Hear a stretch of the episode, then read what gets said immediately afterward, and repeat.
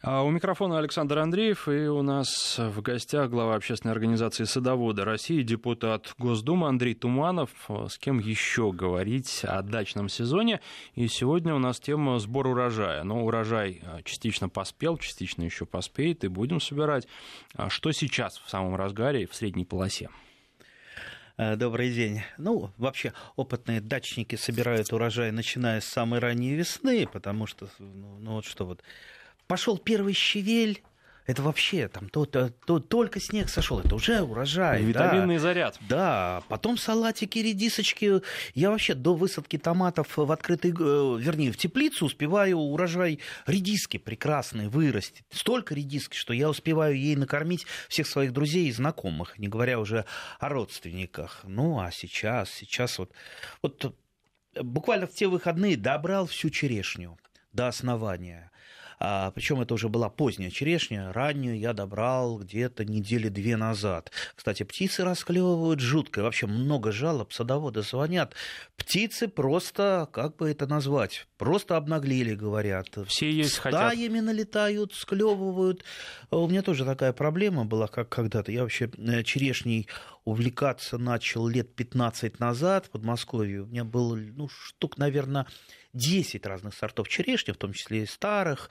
Еще, ну, наши садоводы еще знают такие сорта, как Валерий Чкалов. Потом я э, ездил за осеверенными сортами э, в Тимирязевку. То есть это Ленинградская черная, все, наверное, помнят, Ленинградская розовая. Это старые достаточно сорта.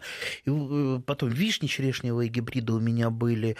Э, и вот не смог я противостоять птицам, потому что эм, все черешни, которые были, ну, вот не очень такие плотные, то есть есть черешенка такая достаточно плотная, даже чуть-чуть немножко хрустящая, как говорят, хрящеватая, а есть такие вот нежные-нежные прям э, с, с, сорта, которые просто во рту тают. Так вот, те, которые во рту таяли... Они это, таяли в клюве. Э, воробьи, причем воробьи, мои лучшие друзья воробьи, потому что воробьев люблю с детства, никогда их не гоняю, у меня очень много воробьев живет зимой, даже подкармливаю, синиц подкармливаю и воробьев, несмотря на то, что это птица зерноядная, все-таки она птенцов своих выкармливает частично животной пищей и помогает сборе некоторых вредителей, в частности, цветоеда. Цветоеда или долгоносик, э, вернее, его личинок, э, никто больше не ест, кроме воробьев. Так что воробьи, я считаю, полезные птицы. Но вот надклевывали, надклевывали пробовал разные варианты.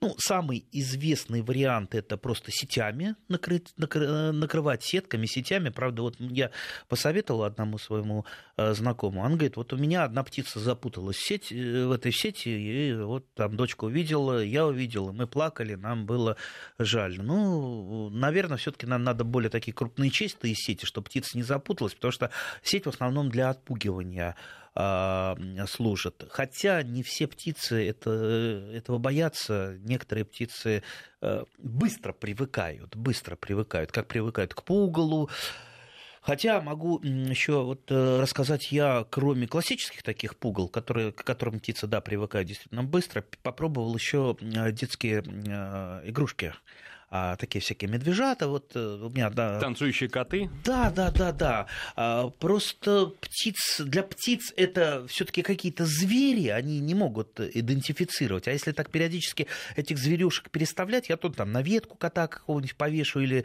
э, львенка в траву э, засуну. И, вот, и он как заорет гангман стайл, да?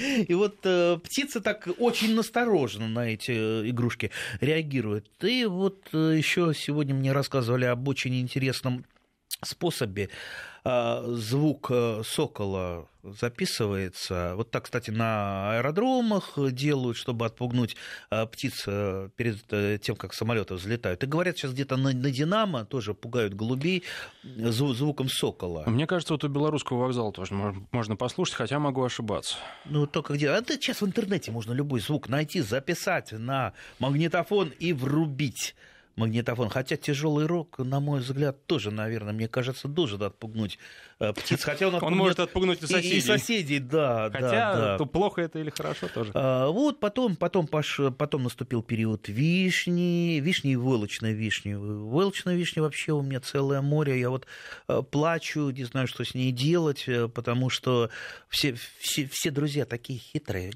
Нужна волочная вишня? Нужна. Привози. Я говорю, нет, ну что, я как, как, как идиот буду собирать полдня волчную вишню, наберу там два ведра и тебе привезу. Нет, приезжайте, друзья, приезжайте, забирайте. Это я сейчас к друзьям а, обращаюсь, потому что я э, вот так сейчас подумал, если кто-то из э, наших радиослушателей откликнется, приедет 100 человек. И тогда у меня на даче вообще ничего не останется, ни волчной вишни, ничего. Так что все-таки вот друзья должны приехать сегодня и добрать волчную вишню. Все, что я мог для себя заготовить, я уже заготовил. Я ее, как правило, замораживаю, либо делаю э, компоты, либо перемешивая с обычной вишней, э, делаю варенье. Варенье ужасно люблю вишневое, вот вишневое и малиновое вот самое-самое-самое самое вкусное. Я люблю без косточек делать, потому что я косточкам не доверяю, как-то чисто подсознательно их э, боюсь, потому что, ну, все знают, что в косточках э, присутствует сидильная кислота, а, и, эм, ну, когда, мало ли, косточка раскололась, еще что-то. И, э, кстати, когда компоты вишневые, вишневые компоты с косточкой не рекомендуют хранить больше года, потому что начинает эта синильная кислота выходить. Я даже знаю случай, когда одна свадьба отравилась, слегка отравилась эм, вместо вот вместо морса, ну как это вот бывает для запивания за столом, употребляла в большом количестве вишневые компоты, которые простояли три года. Как раз они были с косточками. Поэтому я, у меня есть старая-старая косточка-выбивалка бабушкина. Они самые лучшие, они отлично справляются. Очень занятный, занятный инструмент. Кладешь ягодку, чпок, косточка вылетела. Но можно и не так делать. Я вот как-то опубликовал в одной из соцсетей фотографию с этой косточковой выбивалкой э, крупным планом э, свою и спросила, как вы думаете, что такое? Ох, тут что началось? Все знают, что это такое, а кто не знает, наверное, где-то спросил, все мне отвечают, и каждый комментирует, а, ерунда, косточка выбивалка, а вот мы там скрепкой вынимаем косточки, а вот мы там женской шпилькой, так даже удобнее. Возможно, удобнее, но я привык работать косточка-выбивалкой. Может, слушайте, может, такая профессия даже есть косточковыбиватель из вишни. Ну, где-нибудь на консервном заводе. А что? Возможно. Вот. А, делаю а, компотики, варю варенье. От варенья я вообще млею от вишневого. То есть вот я даже сейчас вроде бы сезон, витаминов а хватает. Варенье? Черешню всю съедаю. Потому что из черешни варенье, ну, ну, обычное такое, нельзя сказать. Из вишни, оно, понимаете, оно яркое, оно блистательное, оно феерическое. А черешня, ну, это обычное, обычное. Ну, не знаю. Вареньюшка. Едал я а, в Армении варенье из черешни очень-очень вкусно. А, наверное, из белой черешни. Да, там. конечно. Да-да-да, есть, да. Ой, не знаю, как вы, но мне захотелось чаю с вишневым вареньем. Единственное, на что бы я его заменил, на малиновое варенье. Потому что малиновое варенье тоже ужасно люблю. Использую, кстати, не только как варенье, как еду, но и как лекарство. Все простуды, э, все чихания, горлозаболевания и так далее. Это мед, это малиновое варенье. Сейчас самое время тоже да, варить да, малиновое да. варенье. Вот, сейчас как раз малина, малинка пошла, хожу, собираю но как-то у меня на варенье все вот почти не собирается, потому что я приезжаю, как вот, вот голодный, я сегодня приеду, э, что я первое, первое наемся, я гороху, гороху наемся просто вот, потому что как раз сейчас он э, вот э, пошел так массово, массово. В прошлый раз, в прошлой неделе я как-то ел там по гороху по несколько стручочков, а вот, знаете, горох, он ну, как вот, не знаю, как какая-то вот зависимость от гороха. Вот увидишь его, аж прям руки начинают трястись, хочется его сорвать. И не только у меня. Вот приезжают, когда ко мне э, гости какие-то, они первым делом увидели горох, побежали и начинают есть его, объедать. Это белковая недостаточность. Я не врач, не знаю, как там это, чего там недостает, но горох – это белок, это растительный белок, которому, как я понимаю, которого, как я понимаю, человеку не хватает всегда. Потому что человек там белок и жиру э, животного потребляет много, гороху э, мало. Как не врачу можем сказать, что просто недостаток гороха в организме. Горо... Гороховое голодание, вот, вот, вот.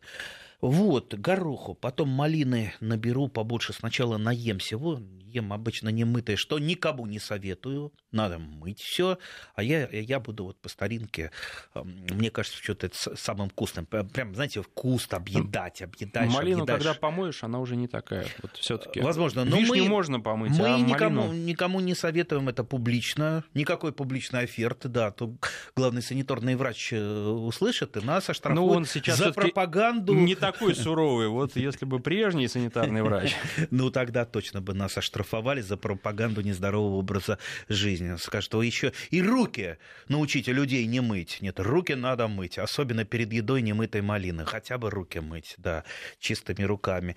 Вот, ну вот постараюсь что-то набрать. Если я не успею, не успею сегодня-завтра что-то с вареньем сделать, ну тогда заморожу, потому что замораживание ягод – это один из лучших способов сохранить их на зиму. Я вот, например, смородину сейчас тоже черную собираю, черную и красную, и она у меня практически 100% уходит в заморозку, потому что ну вот э, прокручивать ее с сахаром, как раньше прокручивали. Ну, знаете, сколько э, в свое время крутили, стоят, стоят эти банки до весны на следующий год, и никто их так особо не ест. Ну, варенье тоже неплохое получается, много. оно как раз варенье, варенье, вот классическое варенье, что останется из витаминов, если вы его там час будете варить, это варенье, снимая там пенку и так далее. Да, вкусное получится варенье, красивое, но витаминов-то там уже не будет. Я не говорю там даже про витамин С, витамина С там и следа не останется, а уж остальных витаминов тоже.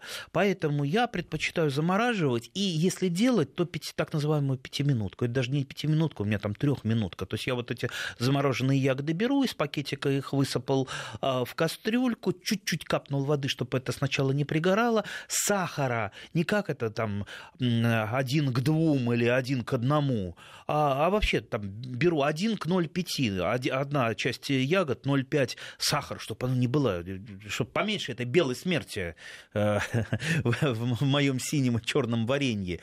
Вот. И только вот это закипело, сахар разошелся. Все, оно готово. Зачем ему дальше вариться, кипеть? Тем более, оно не будет храниться, оно у меня хранится в холодильнике. Все витамины там практически остаются. Ну да, витамин С частично от термической обработки разрушился, но все равно там он, он присутствует. Все, в холодильнике стоит, тем более это там за неделю съедается, закиснуть не успевает, а я еще лучше себе варенье сварю. Знаете, как разлетается? Только пригласи какого какого-то гостя. Сразу же, это как Карлсон прямо ложкой начинает это варенье, варенье трескать.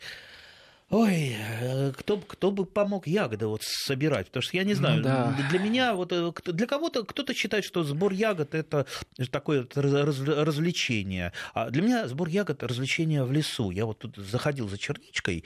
А черники немного, потому что, ну, ну у нас в Подмосковье народу много, да, уже пособирали. Но я нашел кое-что. Несмотря на комаров, все-таки в лесу это такое развлечение. А вот сбор ягод у себя на даче это уже такое полупромышленное производство такой, такой легкий рабский труд. И вообще все-таки, конечно, это женская работа. Если бы вот туда... Ну, загн... Согласен, да, совершенно да, все, да. что нам не нравится, это женская работа. Правильно. А хотелось бы не уходить далеко от черешни. А какие сорта прошли проверку временем? Э, я очень люблю сорт фатиш, это современный сорт. Э, очень урожайный, именно хр... такой хрящеватый, такой чуть-чуть даже э, хрустящий. Э, воробьи его не так клюют, хотя если дрозды прилетят, от дроздов вы не отвертитесь. Чер... Чермашная у меня растет очень хорошо, брянская розовая, я очень люблю. Вообще сортов гораздо больше. Это вот те, которые у меня при, прижились. Некоторые не, не прижились из-за того, что по каким-то э, там причинам не подходили. Или просто, знаете, бывает, вот выпадает сорт из-за того, что там сломалась прививка. Я выращиваю черешню на прививках, то есть на вишне, как правило, на боковых ветвях. Потому что если вы сделаете черешню деревом и не будете за ней следить, она вырастет выше дома. То есть это одно из самых высокорослых деревьев. Может соперничать только с грушей. То есть выше дома. То есть там четырехэтажный дом вырастет. И как вы туда полезете? На какой лестнице? На какой стремянке? Все птицам, естественно, достанется. А э, будете, если, допустим, снижать крону, я тоже занимался снижением кроны, кстати, как-нибудь надо будет нам поговорить подробно про снижение крон, потому что у всех кроны большие, большие, э, карликов э, мало сажают, но можно добиться, чтобы высокорослое дерево стало, ну, если не карликом, то полукарликом. Это нужно делать, потому что, знаете, как вот, вот я этой весной я вообще по деревьям хорошо лазю, очень хорошо лазю с детства. Но вот в этот раз у меня нога соскользнула. Я с дерева-то полетел. Хорошо, я до земли не долетел. Я зацепился штанами за какую-то там острую развилку. Но э, в моем положении, э, вот представьте, висеть э, вверх ногами на дереве на какой-то развилке, да еще ударившись там хорошо спиной и расцарапав все ноги, это очень неприятно. Я раньше пропагандировал, конечно, что деревья не должны быть такими высокими. А, но теперь я, что называется, на собственной шкуре это прочувствовал, что все-таки пусть вот пониже, чтобы не рисковать. Э, и было удобнее за ними ухаживать. Ведь ну, удобнее и главное, если бы можно да, было собирать. с воробьями договориться, чтобы они сверху собирали, а уже вот... А вот так я, кстати, договорился с воробьями по ирге. Ирга замечательная ягода, и замечательно она больше всего даже не своим вкусом. Я не, не могу сказать, что я большой любитель ирги, она мне пресноватой кажется, сладенькая пресноватая ягода. Ух, но... не знаю, помню в детстве мы наедались просто э, ей, и это Я было, тоже это было, наедался. Что... Ну, правда, не было такого, конечно, насыщения, не было такого разнообразия в магазинах, поэтому вот, добраться вот, я, до кустов... Я тоже наедался, когда не было альтернативы. Сейчас альтернативы есть в виде тоже черешни, вишни, э, множество других ягод. Поэтому как-то к ирге доходишь в самую последнюю очередь. Так вот, ирга еще хороша тем, что э, за ней практически никакого ухода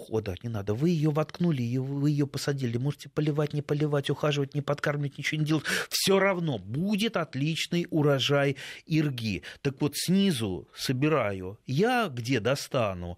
А, и, э, например, если нужно сохранить все-таки ягоды на этих боковых веточках, я там э, что-то накидываю, допустим, э, тот же нетканый материал, там лутросил накинул, все, воробей туда уже не проберется. А все, что выше, там прям стаи прилетают, там все колышется. И, и, и, и знаете, как приятно послушать, когда воробьи радуются. Вообще, когда кто-то радуется, это очень, очень приятно, доставляет какое-то душевное удовольствие. Но когда воробьи прилетят стаей, а им далеко не надо лететь. У меня э, целая стая там под стрехой живет в доме э, и даже зим, зимует там. Ну и соседи, соседи они там знакомых э, при, приведут, прилетят. И вместо того, чтобы черешню клевать, мою, они, значит, э, э, на Ирге. Кстати, Иргу они больше любят, так что я их этим еще отвлекаю от вот этого вредительского действия.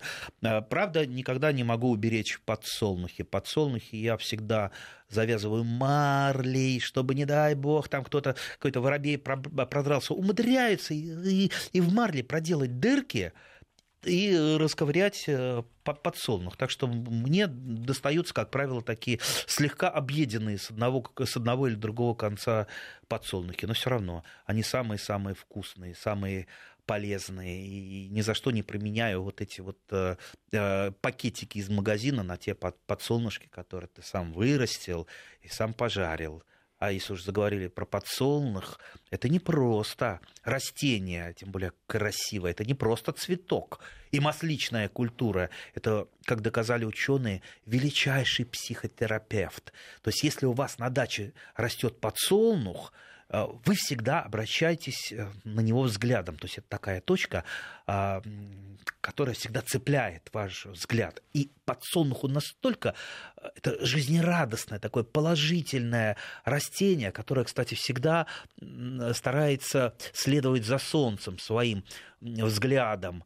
А, и поэтому вот это доставляет какой-то вот для души необычное такое успокоение, удовольствие.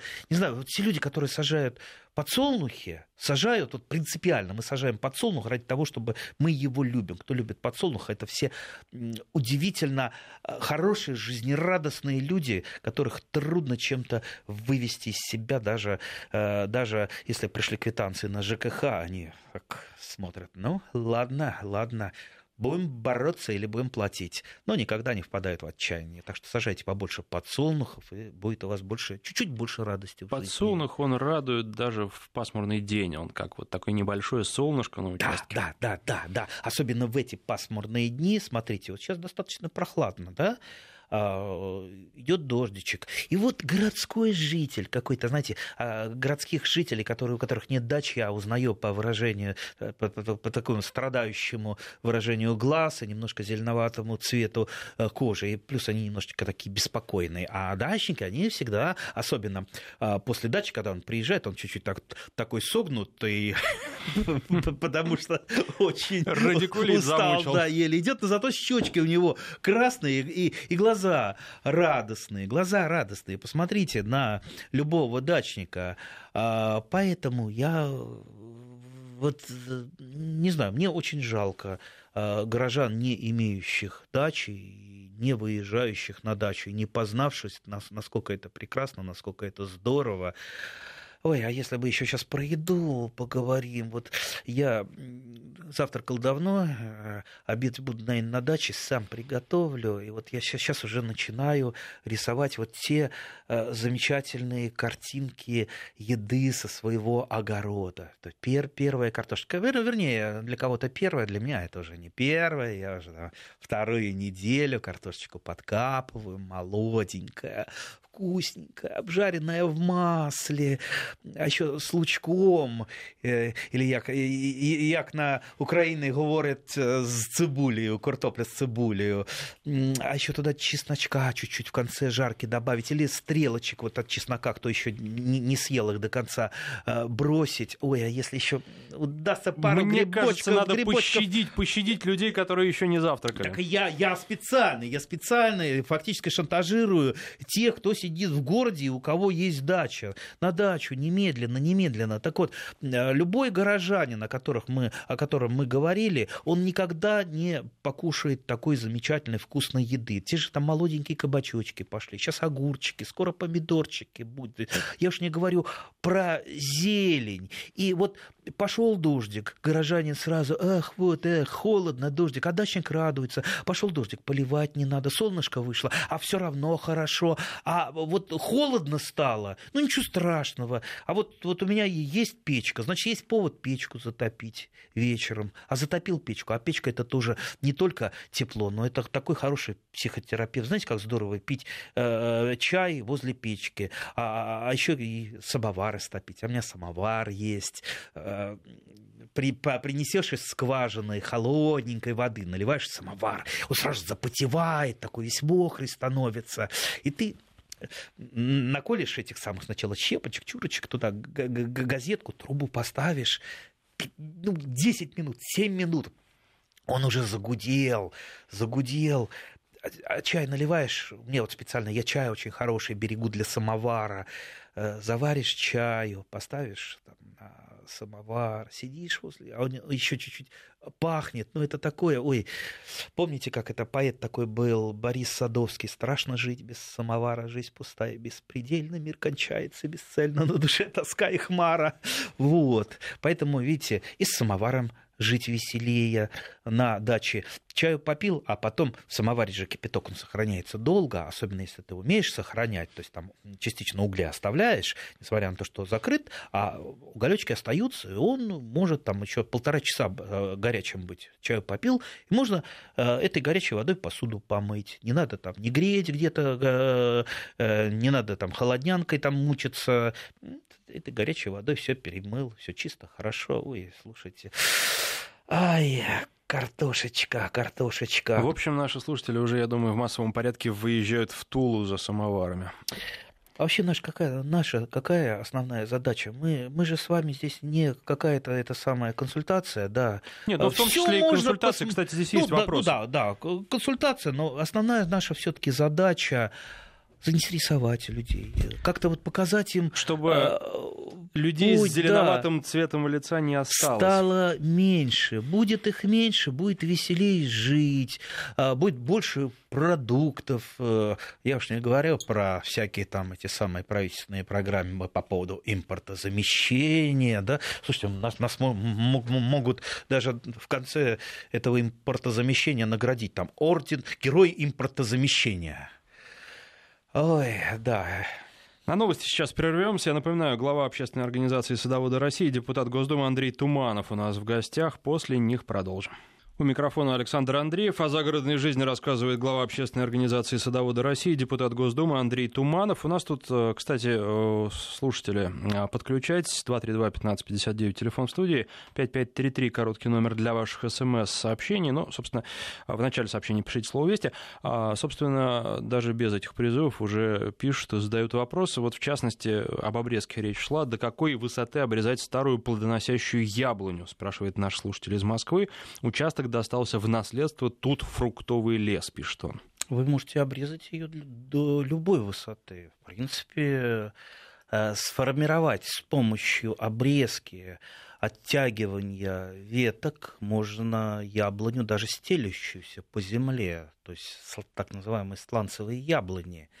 Э, ну, конечно, сделать и из уже высокорослой, из большой яблони такую вот совсем-совсем низкую достаточно сложно, а, ну, вот э, до, скажем, там, там двух метров и даже ниже вы ее вполне можете обрезать, но только это не за год, не за два делается, а на протяжении нескольких лет. Я, например, там одну яблоню старую моего товарища снижал крону в течение пяти лет, вот, э, обрезая центральный проводник и э, боковые ветви, которые тоже идут так вот вверх, то есть я их срезал, причем даже вот эти вот срезы вот этот, э, центральных проводников ничем не замазал, потому что э, на следующий год а, а, еще ниже делался срез, и вот те срезы, они, ну, ну что называется, уходили в мусор, там не, не надо было им зарастать. При этом э, почитайте перед тем, как заняться вот такой вот обрезкой, снижающей кроны, почитайте, как это делается, потому что это, ну, там много мелких таких вот э, хитростей и много э, таких побочных проблем, под, подводных камней, которые приходят уже там, после обрезки. То есть вы начали снижать крону. Если вы это делаете, ну вот э, срезаете достаточно много, то есть там более трети трети кроны. Это значит, будет у вас летом взрывной рост взрывной рост побегов э, э, той же яблони, ну или другой культуры, которую э, вы режете, и вам придется с ними расправляться. А, как правило, там побеги, если они вертикально направлены, это вообще они растут очень быстро, они вырастают там до двух с половиной метров вырасти, поэтому их нужно либо перенаправлять куда-то с помощью оттяжек, оттяжек, то есть э, вы либо проволокой их куда-то подвязываете, меняете их, э, их направление, а, либо просто вы их выламываете, чтобы у вас вся сила не уходила вот, вот, вот в это загущение. А, то есть, э, то есть вот очень, очень трудно сейчас вот мне вложиться там в одну минуту и рассказать про, а, про снижающую крону обрез, обрезку, но делать это надо, вот основной постулат, делать надо постепенно и всегда э, бороться с жировыми побегами. Вот э, те же, это вот называется жировые побеги, те самые побеги, о которых я э, рассказал. То есть не допускать последующего загущения. И так вот постепенно, постепенно за несколько лет вы сможете снизить крону вашей яблони либо другой культуры, но только поосторожнее с косточковыми, потому что ну вот если у яблони мы сможем потом, когда уже дойдем до нижней точки, перевести это на какой-то боковой побег, то есть э, последний срез мы делаем, у нас либо уходит два побега там э, в стороны, И вот эта вот верхняя точка, она потихонечку зарастет, а вся сила пойдет э, э, не в эту в доминанту, которая была, а именно вот в эти два боковых побега, которые чуть ниже вот этой срезанной точки роста, точки роста располагаются, с нами срезанной. Так что нужно, безусловно, это делать, потому что, во-первых, это ухаживать за низким деревом гораздо легче, гораздо легче. А, опрыскивать, если надо, собирать. То есть вы не там мучаетесь с огромной стремянкой. А, ну, представьте, я, ладно, там, я, я, я готов полазить, э, а, а представьте, там, бабушка какая-то, там, 70 э, лет, ну, куда она полезет там по стремянке? Или там человек с излишним весом, ну, упадешь, ведь мало не покажется. Я знавал одного человека, вот ему жутко не повезло, хотя он сам потом над этим случаем смеялся, и всю жизнь до сих пор смеется, рассказывая, он упал э, задней частью на куст крыжовника, задней своей частью. Было, говорит, жутко больно, но при этом ужасно смешно, что именно в этот кружовник я угодил именно самым, э, тем самым местом. Говорит, потом сидеть не мог долго. Как человек, который садился на кактус, я его очень понимаю. Да, но лучше этого не допускать. Поэтому, уважаемые друзья, техника безопасности на дачном участке должна быть прежде всего, потому что дачный участок, я вот люблю это повторять, это не рабское место рабского труда, это прежде всего место для отдыха.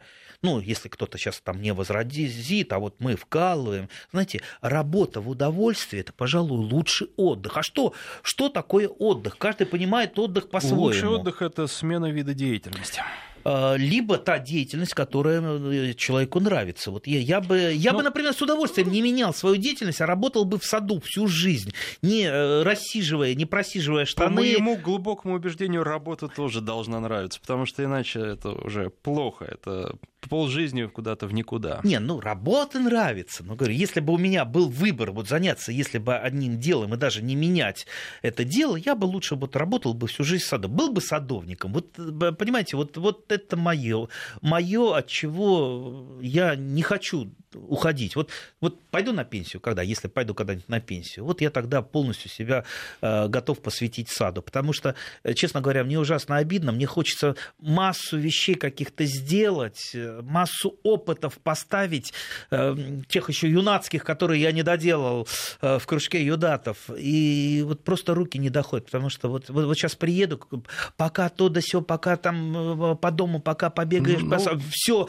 стемнело, рано утром встанешь, станешь, останется только вот до э, заката. После еды тоже не хочется. Воскресенье. Даже в удовольствие работать. После еды хочется как-то ну, знаю, посозерцать. Хорошо. Не, ну, и, я э, днем-то практически и не ем. Я... Э, да ладно, мы все слышали. Не сторонник...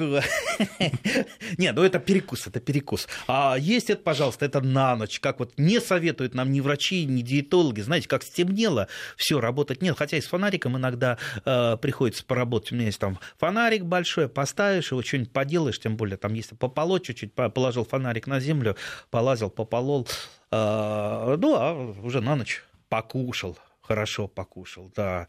Ну и до следующего утра. Ой, жалко, не хватает, не хватает времени, ужасно. У нас тут очень давно уже ждет э, на телефоне Владимир. Я напоминаю, 232-1559, телефон в студии, и 5533, короткий номер для ваших смс-сообщений. Вначале пишите слово «Вести».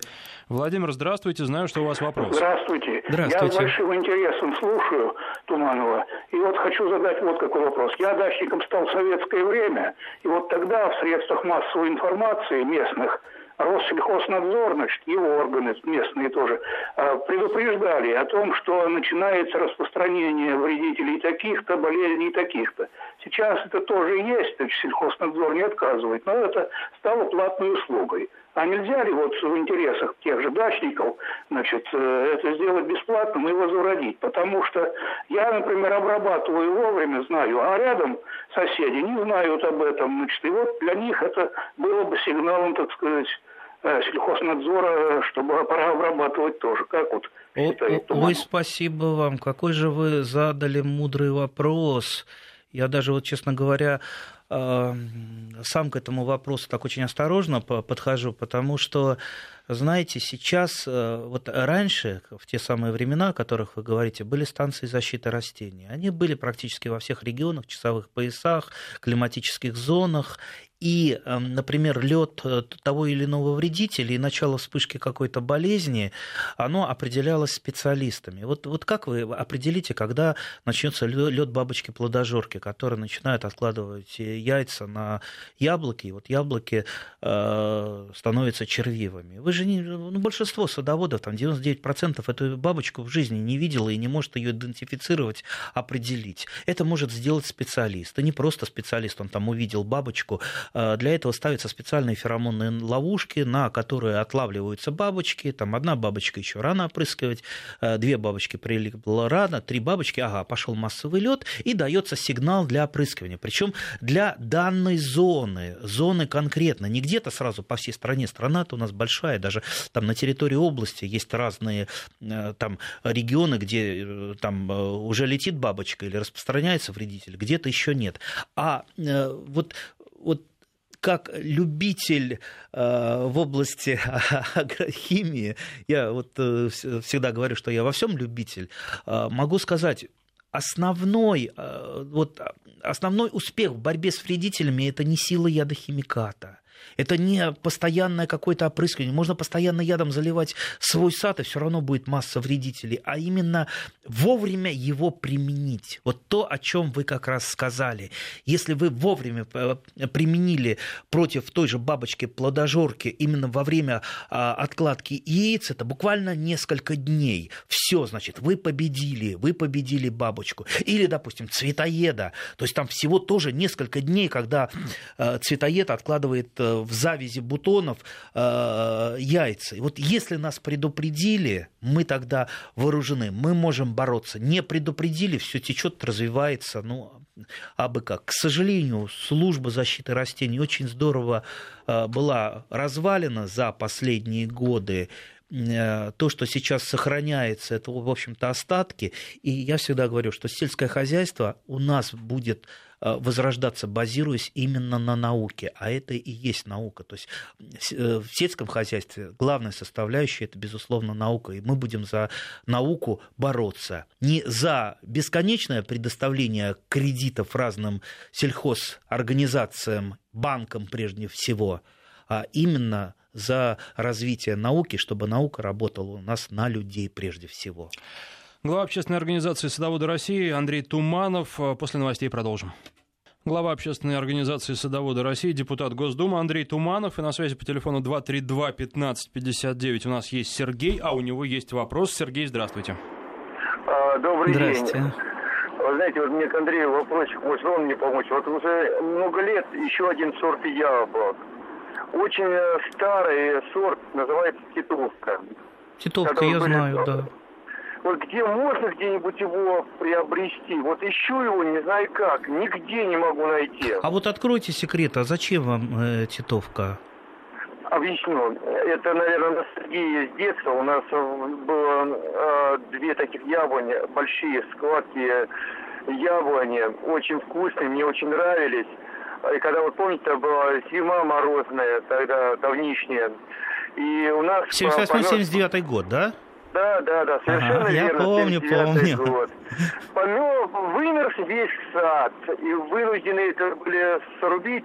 Я аж плакал, когда это, эти яблони рубили. Вот хочу, вот хочу, вот знаете, вот просто хочу вот этой яблони. Вот э, аж во сне даже их вижу.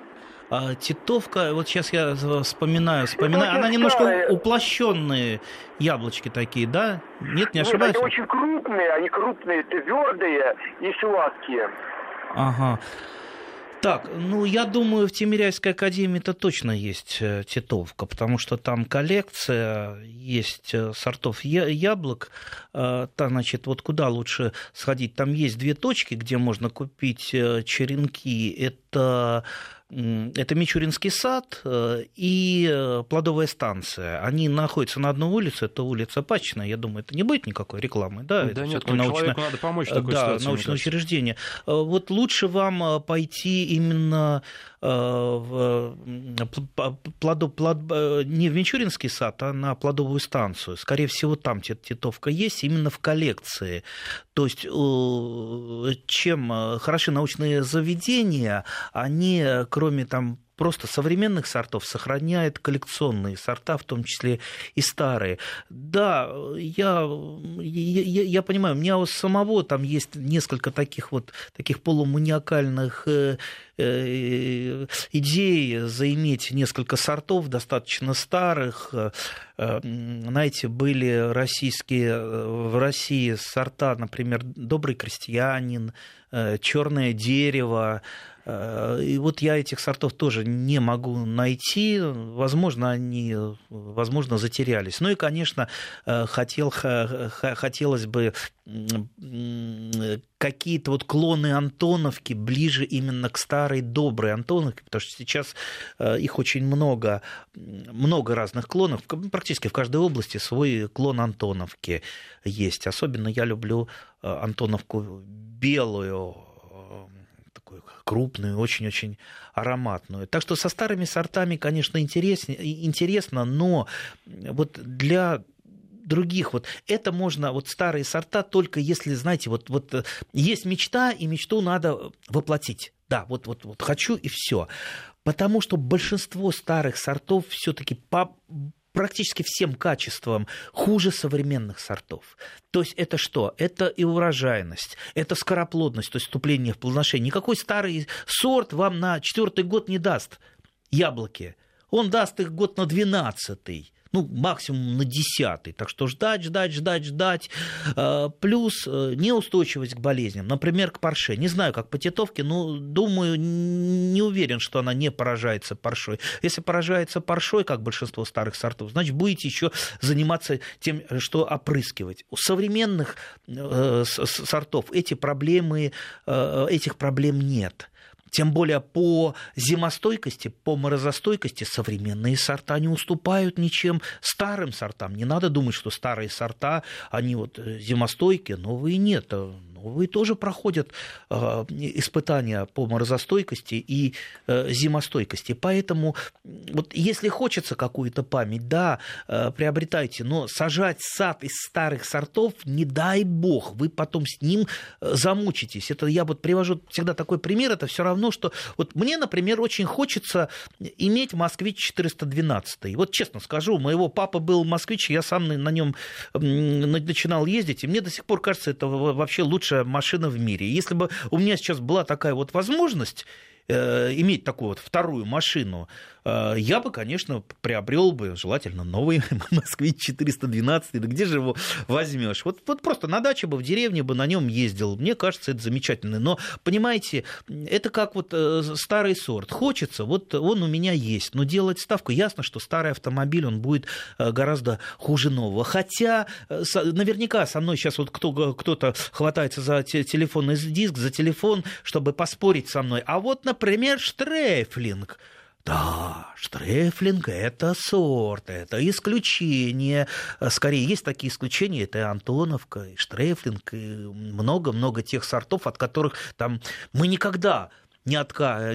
не откажемся, потому что они, ну, скажем так, вершина э, селекционного искусства, и каждый сорт, да, каждый сорт стареет, э, но есть вот те, которые вот стареют, стареют, а все равно вот как доброе старое вино, они э, еще хороши, и они живут не только э, в наших садах, но и э, в нашей, что называется, памяти поколений. Поэтому вот от того же штрейфлинга не откажусь никогда, никогда в жизни. Как, например, от крыжовника финик.